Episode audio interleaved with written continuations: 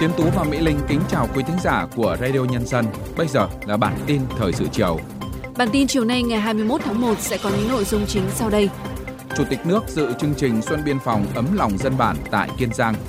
Thủ tướng Chính phủ bắt đầu chuyến thăm chính thức Romania. Trong 10 ngày thực hiện cao điểm bảo đảm trật tự an toàn giao thông, cảnh sát giao thông toàn quốc đã xử lý gần 30.500 trường hợp vi phạm nồng độ cồn. Tổng thư ký Liên Hợp Quốc đề cao vai trò lãnh đạo của phong trào không liên kết.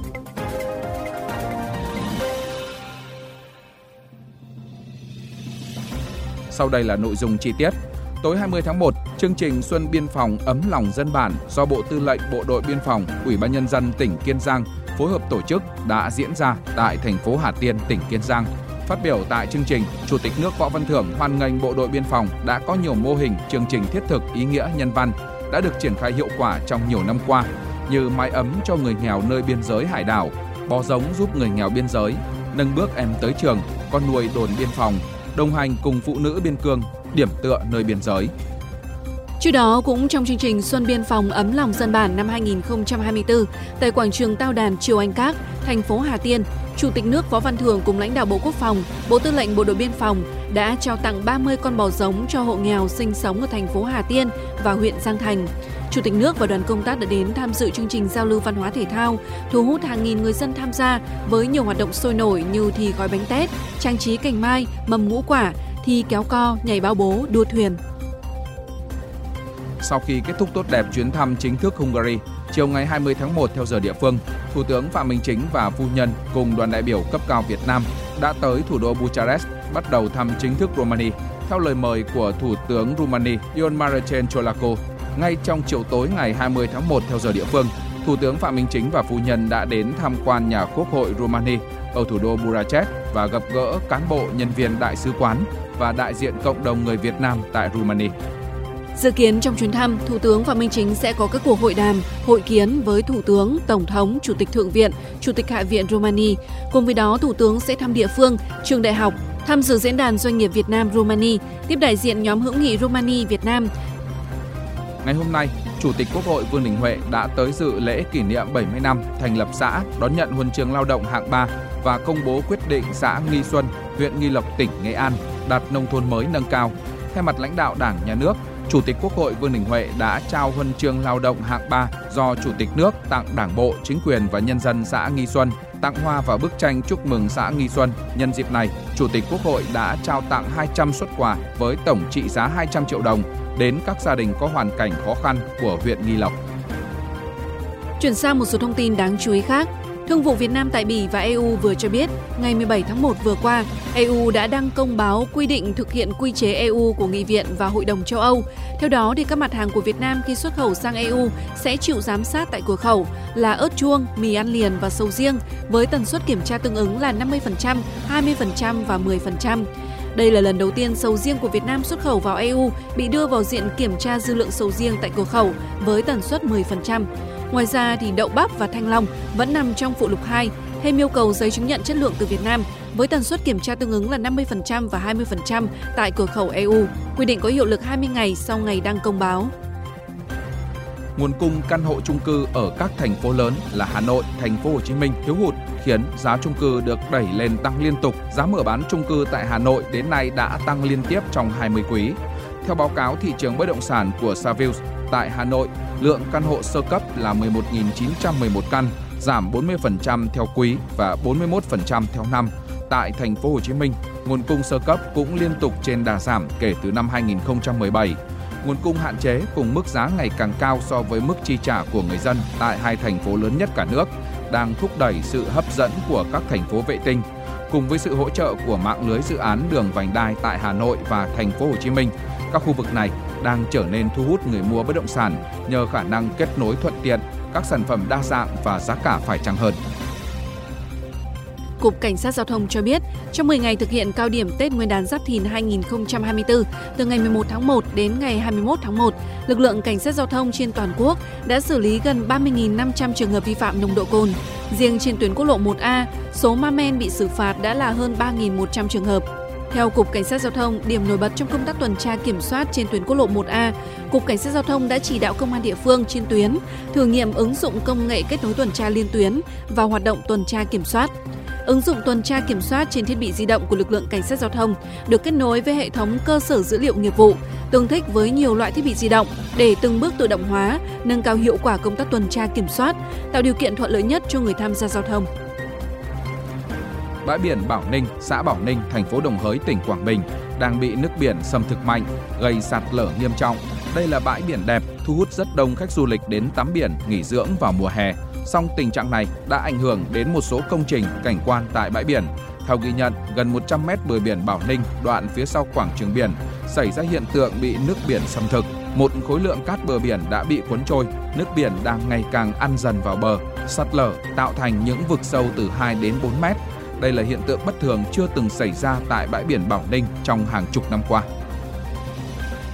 Theo Trung tâm Dự báo Khí tượng Thủy văn Quốc gia, đêm nay 21 tháng 1, không khí lạnh sẽ ảnh hưởng đến một số nơi ở phía Tây Bắc Bộ và Bắc Trung Bộ. Đến ngày 22 tháng 1, tức là ngày mai, không khí lạnh được tăng cường mạnh thêm và sẽ ảnh hưởng đến các nơi khác ở Bắc Bộ, Bắc Trung Bộ, Trung Trung Bộ và một số nơi ở Nam Trung Bộ. Gió Đông Bắc trong đất liền duy trì cấp 2 đến cấp 3. Từ ngày 22 tháng 1 mạnh lên cấp 3, vùng ven biển cấp 4, cấp 5, giật cấp 6, cấp 7. Cũng từ ngày 22 tháng 1, ở Bắc Bộ và Bắc Trung Bộ trời rét đậm rét hại. Từ chiều tối và đêm 22 tháng 1, khu vực từ Quảng Bình đến Thừa Thiên Huế trời chuyển rét. Trong đợt không khí lạnh này, nhiệt độ thấp nhất ở Bắc Bộ phổ biến từ 7 đến 10 độ, khu vực vùng núi Bắc Bộ từ 3 đến 6 độ, vùng núi cao có nơi dưới 0 độ C. Khu vực Bắc Trung Bộ từ 9 đến 12 độ, khu vực từ Quảng Bình đến Thừa Thiên Huế từ 13 đến 16 độ.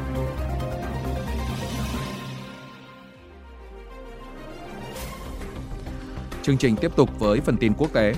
Phát biểu khi tham dự hội nghị cấp cao lần thứ 19 phong trào không liên kết ở Kampala, Uganda, Tổng thư ký Liên Hợp Quốc Antonio Guterres nhận định thế giới đang chứng kiến vòng xoáy bất ổn và biến động, nhưng cũng mang đến những cơ hội mới cho các quốc gia và phong trào không liên kết trong việc dẫn dắt cộng đồng quốc tế hướng tới hợp tác sâu sắc hơn và chia sẻ sự thịnh vượng chung. Đây cũng chính là chủ đề của hội nghị cấp cao của phong trào không liên kết năm nay. Tổng thư ký Liên Hợp Quốc khẳng định đã nhận thấy sự tương đồng rõ ràng giữa các nguyên tắc của Hiến trương Liên Hợp Quốc và các nguyên tắc ban dung của phong trào không liên kết. Theo đó, phong trào không liên kết có một vai trò quan trọng tại Liên Hợp Quốc. Báo Ả Rập News của Ả Rập Xê Út ngày 21 tháng 1 đưa tin các nhà khai thác vận tải biển đã đăng thông báo trên các trang web giám sát hàng hải nói rằng họ không có mối liên hệ nào với Israel trước khi tàu của họ đi vào Biển Đỏ để tránh các cuộc tấn công do lực lượng Houthi ở Yemen tiến hành tại vùng biển này. Kể từ tháng 11 năm 2023, lực lượng Houthi đã bắt giữ một tàu thương mại và thực hiện hơn 20 cuộc tấn công bằng máy bay không người lái và tên lửa nhằm vào các tàu thương mại và tàu hải quân đi qua Biển Đỏ, eo biển Bab el-Mandab và Vịnh Aden. Houthi tuyên bố lực lượng này chỉ nhắm vào các mục tiêu là các tàu của Israel hoặc các tàu đi đến Israel nhằm buộc Israel dỡ bỏ phong tỏa giải Gaza. Tổng thống Hàn Quốc Yoon suk yeol đang phải đối mặt với sức ép phải ký một dự luật đặc biệt kêu gọi mở cuộc điều tra mới về thảm kịch dẫm đạp tại khu phố Itaewon ở thủ đô Seoul, khiến 159 người thiệt mạng vào năm 2022. Lãnh đạo của 658 tổ chức xã hội và gia đình các nạn nhân thiệt mạng trong vụ dẫm đạp ở Itaewon đã tổ chức một cuộc họp báo tại trung tâm báo chí ở Seoul để kêu gọi Tổng thống Yoon suk yeol ngay lập tức ký ban hành dự luật đặc biệt nêu trên. Đây là dự luật đặc biệt quy định việc thành lập một ủy ban điều tra độc lập để xem xét lại nguyên nhân của vụ dẫm đạp xảy ra dịp lễ Halloween năm 2022 và truy cứu trách nhiệm hình sự những đối tượng liên quan. Theo Cục Thống kê Quốc gia, dân số Trung Quốc đã giảm 2,08 triệu, đứng ở mức 1,41 tỷ người vào năm 2023. Trong khi đó, thì con số này ở Ấn Độ là 1,43 tỷ người. Mức giảm này thậm chí còn mạnh hơn mức giảm 850.000 của năm trước. Tỷ lệ sinh ở Trung Quốc cũng giảm trong nhiều thập kỷ, do sự kết hợp của quá trình đô thị hóa nhanh chóng và chính sách một con hà khắc được áp dụng từ năm 1980 đến năm 2015. Các nhà quan sát cho rằng sự thay đổi nhân khẩu học của Trung Quốc cũng có thể tác động sâu sắc đến phần còn lại của thế giới, vì nền kinh tế đang chậm lại của nước này có thể ngăn cản tăng trưởng toàn cầu. Việc mất nguồn nhân lực cũng có thể ảnh hưởng nghiêm trọng đến một số ngành sử dụng nhiều lao động ở Trung Quốc hơn các ngành khác như sản xuất và xây dựng.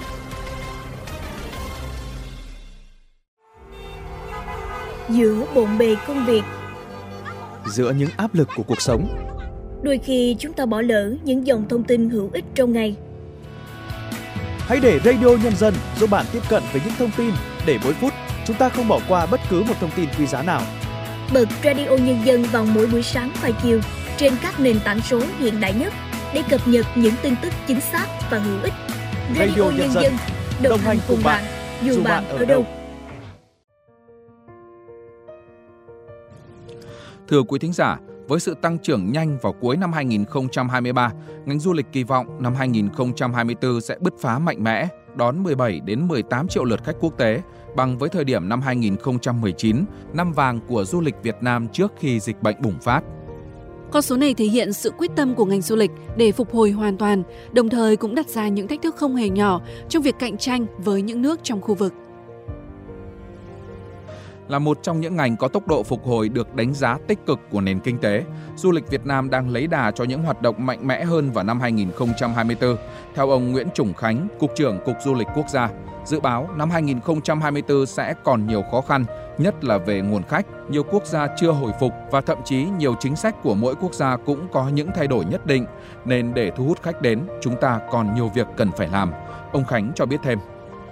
Chúng ta bắt đầu lúc nào cũng không muộn và bây giờ bắt đầu từ xây dựng sản phẩm mới, đào tạo lại nguồn nhân lực cho nó phù hợp, thế rồi xúc tiến ở những thị trường mà chúng ta chọn lựa Bà Phạm Thị Hồng Thu, Phó Chủ tịch Hội Du lịch Cộng đồng Việt Nam nhận định, ngoài việc thu hút khách quốc tế, năm 2024, ngành du lịch cũng tích cực thay đổi những sản phẩm theo xu thế và nhu cầu mới của du khách.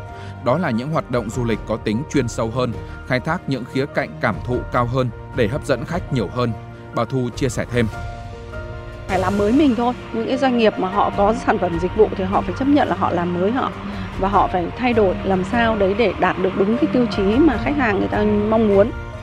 Tuy vẫn còn những hạn chế cần nhìn thẳng để đẩy nhanh phục hồi, trong năm 2024, hy vọng bằng những kế hoạch giải pháp đồng bộ và thiết thực, ngành du lịch sẽ thực sự bứt tốc, phấn đấu là ngành kinh tế mũi nhọn của đất nước.